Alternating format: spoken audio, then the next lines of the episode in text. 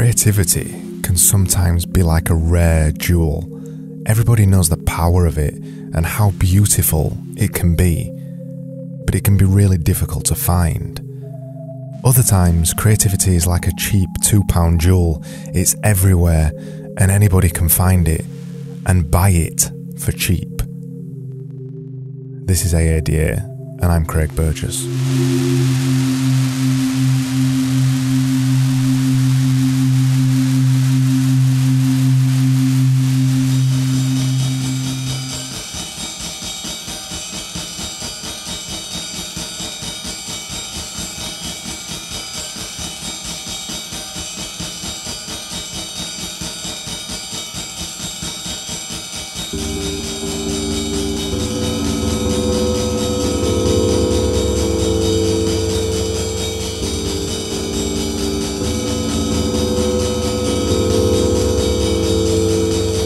Creativity is weird that way, that it can sometimes be readily available and other times absolutely impossible to find.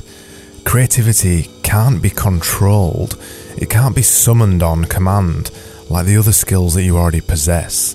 If somebody says, "What's 2 plus 2?" you immediately work out that the answer is 4. But if somebody says to you, "I want you to create a piece of artwork about the number 4. The answer either immediately popped into your head, or you wouldn't even know where to begin. Imagine selling your creativity professionally. It can sometimes be a difficult skill to harness on command. It can sometimes be like finding a piece of artwork to create about the number 4. Some days I'll turn up creatively, and some days I know that my creativity has gone for a walk. But even when I know my creativity is not there, I still need to find a way to summon up the ideas. The thing that usually separates a seasoned creative from a young, inexperienced one is the ability to use techniques to summon the mysterious power of creativity when it isn't readily available. It might sound easy, the job of a designer, just sitting drawing stuff all day long. But the pressure is actually much greater than that. Most people get to enjoy their creativity when the mood strikes. But professional creatives, people like designers, people like me, have to learn to turn it on like a tap when it's necessary. So because of that, the pressure is quite high to perform. When you tell people that you're a designer or a member of any other creative pursuit, they expect you to be creative, to be different to them in some way. I guess in a way that might be true, that we're wired up different and think slightly differently. I think it's possible that creatives might think slightly differently, but I don't buy the right brain, left brain paradigm.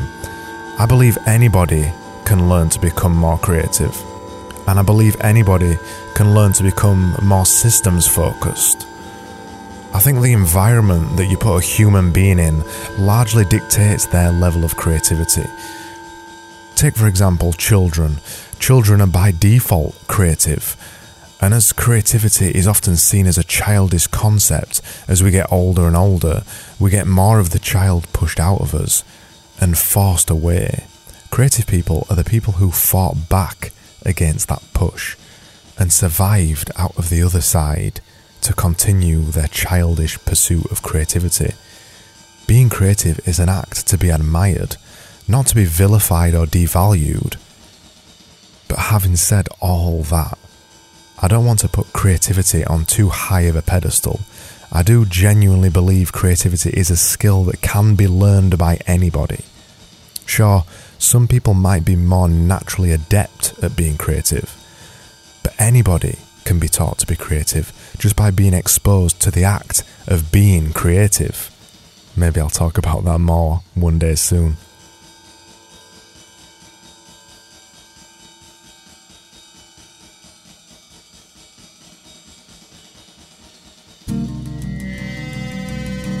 This was AADA, and I'm Craig Burgess.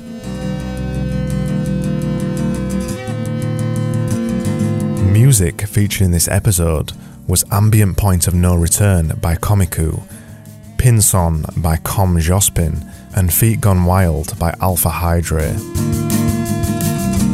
All I want is the tenderness of a peaceful world's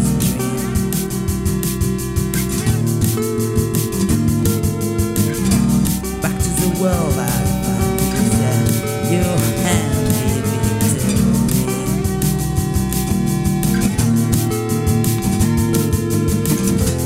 I'm sweating, glad to find my own world till the end of night.